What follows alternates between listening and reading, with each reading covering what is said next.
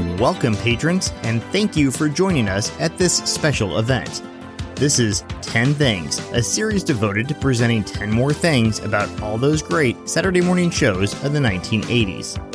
If you're joining us, it means you wanted more than the Saturday morning podcast had to offer.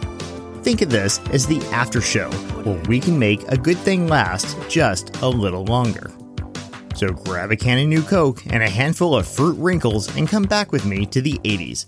Rewind! Again!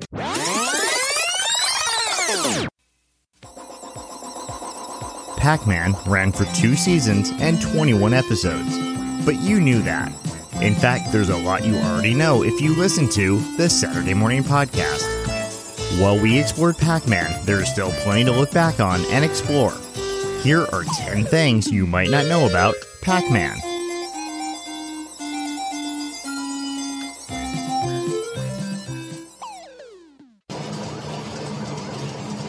Number 10.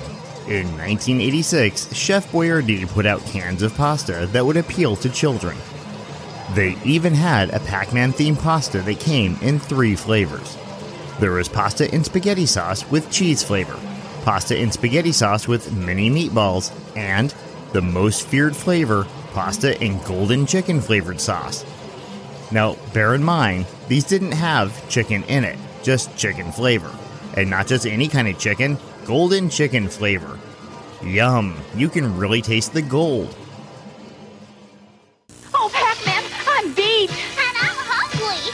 Goodness for new Pac-Man pasta from Chef Boyardee. New Pac-Man pasta?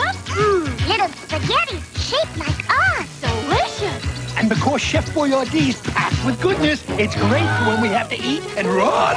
New Pac-Man pasta from Chef Boyardee with meatballs, without meatballs, or chicken flavor. Thank goodness for new Pac-Man pasta. Thank goodness for Chef Boyardee. The pasta came in three shapes Pac Man, of course, Ghost Monsters, and Power Pellets, meaning round nubs. Being that these came out in 1986, they were not inspired by the TV show, only the video game. The art on the package had the design of the TV Pac Man, but different details. The Chef Boyardee commercials, however, seem to use footage of Packy floating through the air, his mouth wide open as he chomped power pellets. No pellets here, just yummy golden chicken pasta. Number 9. In 1982, USA's Cartoon Express hit the air while USA became a full time cable network. They specialized in blocks of cartoons largely consisting of older shows from Hanna-Barbera. The programming ran anywhere between 1 and 6 hours, any kid's dream come true. Pac Man became part of the lineup. By the end of the 80s, Cartoon Express was showing shows like Jem, G.I. Joe, and The Real Ghostbusters. When Pac Man left Cartoon Express, it turned up on Cartoon Network from 1995 to 1999. The new millennium brought it to Boomerang until 2014. The series is currently available on DVD, though I'm not sure it's being run on any TV network at this time. Number 8.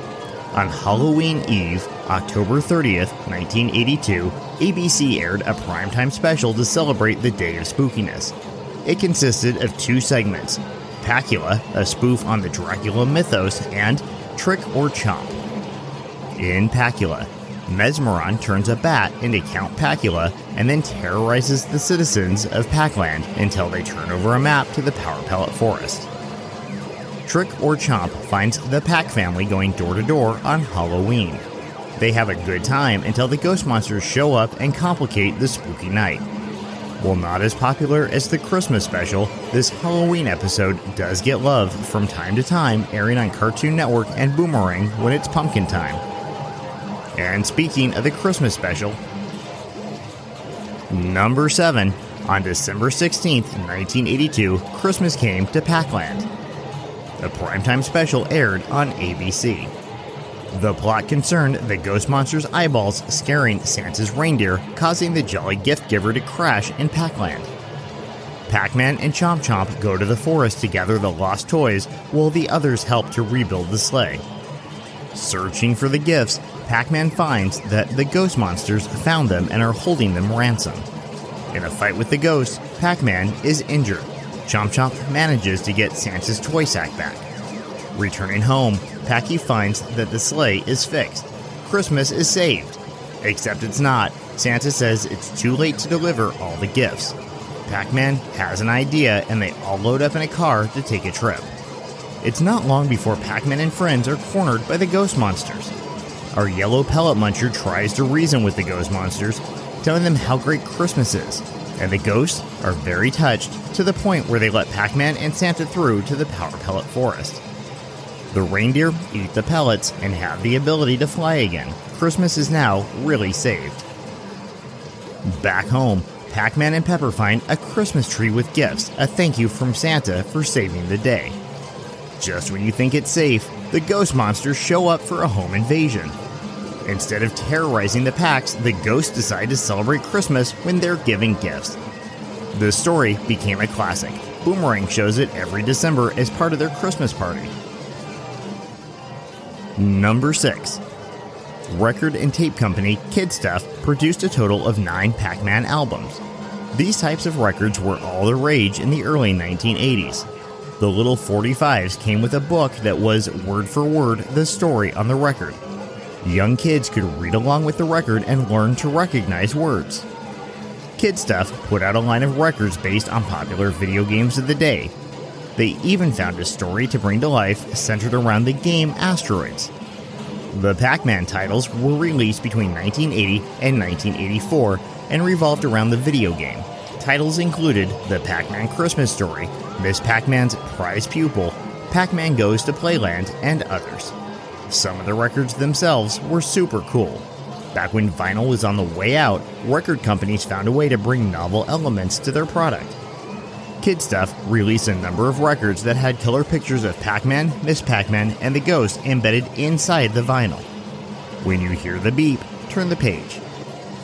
After these messages, we'll continue the countdown.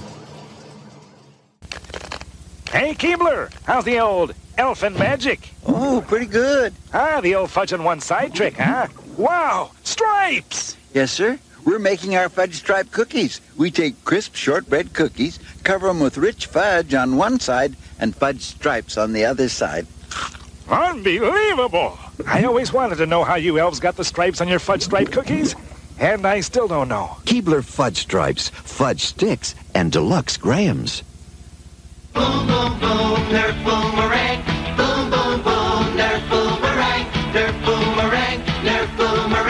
boomerang. Easy throwing high or low. It comes back with each good throw. Boomerang. You can throw it by yourself or throw it with some friends. Nerf boomerang is safe, soft fun that never, never ends. Nerf boomerang. Nerf boomerang from Parker Brothers. Who's eating his way through Arby's?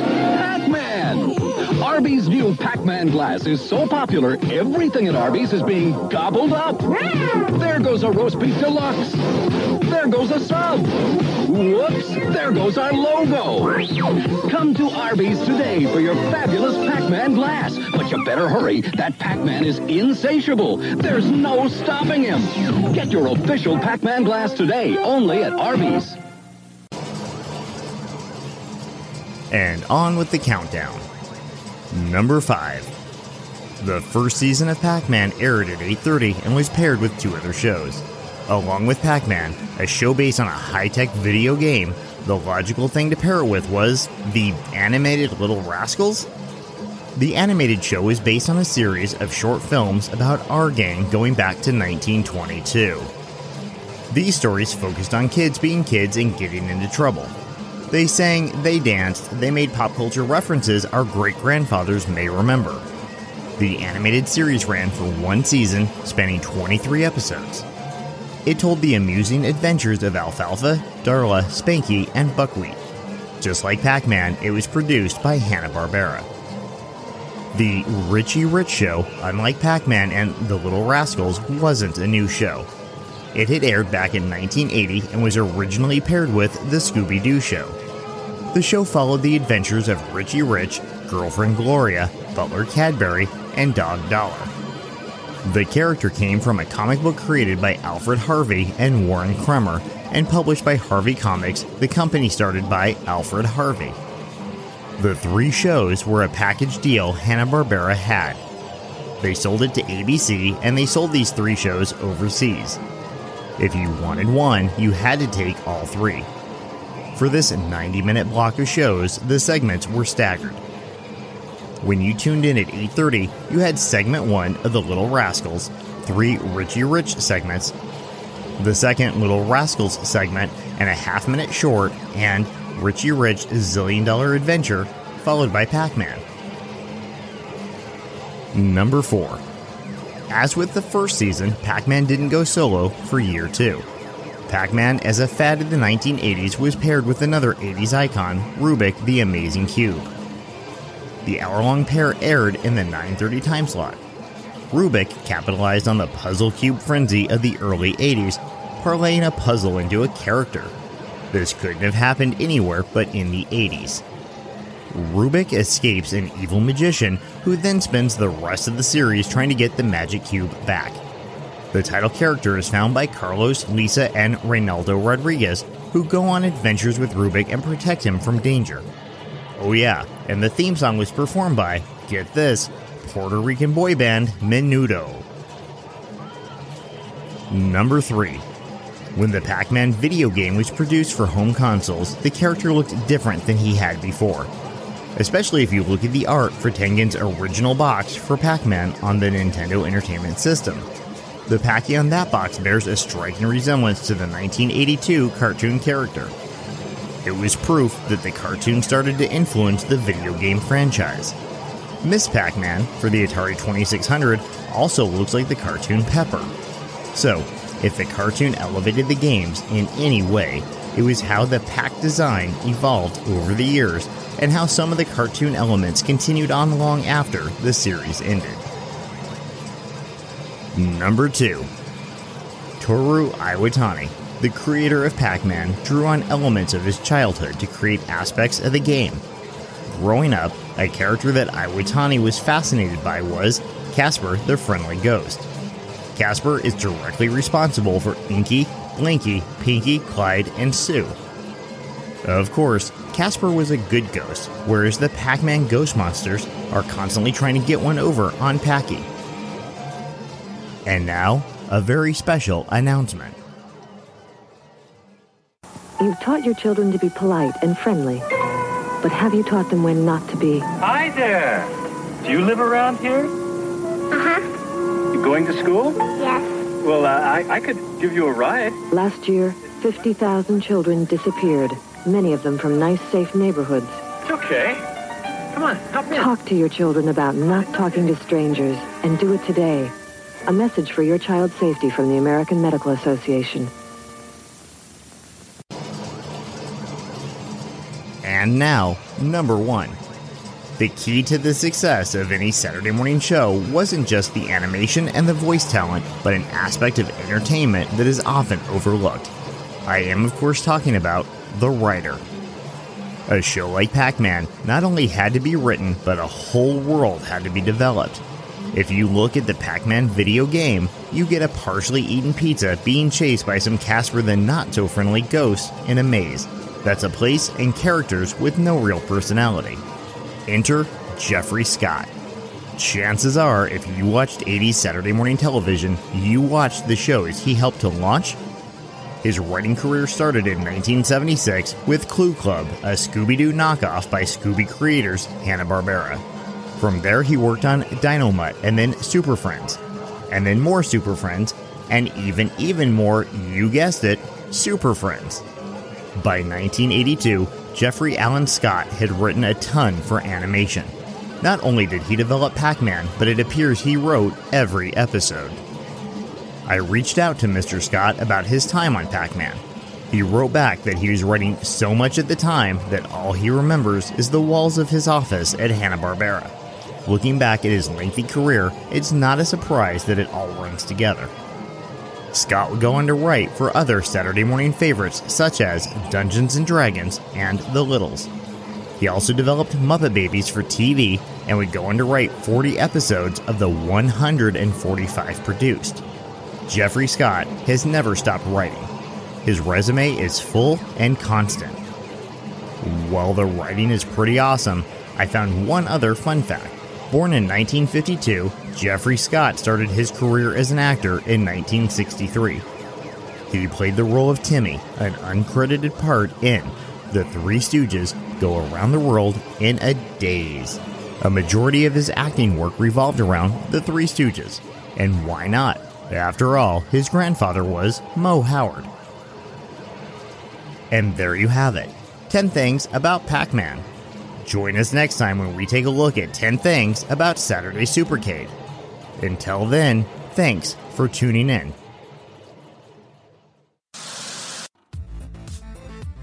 Thank you for joining us at the Saturday Morning Podcast 10 Things series. If you'd like to drop us a line, please write to satmornpod at hotmail.com.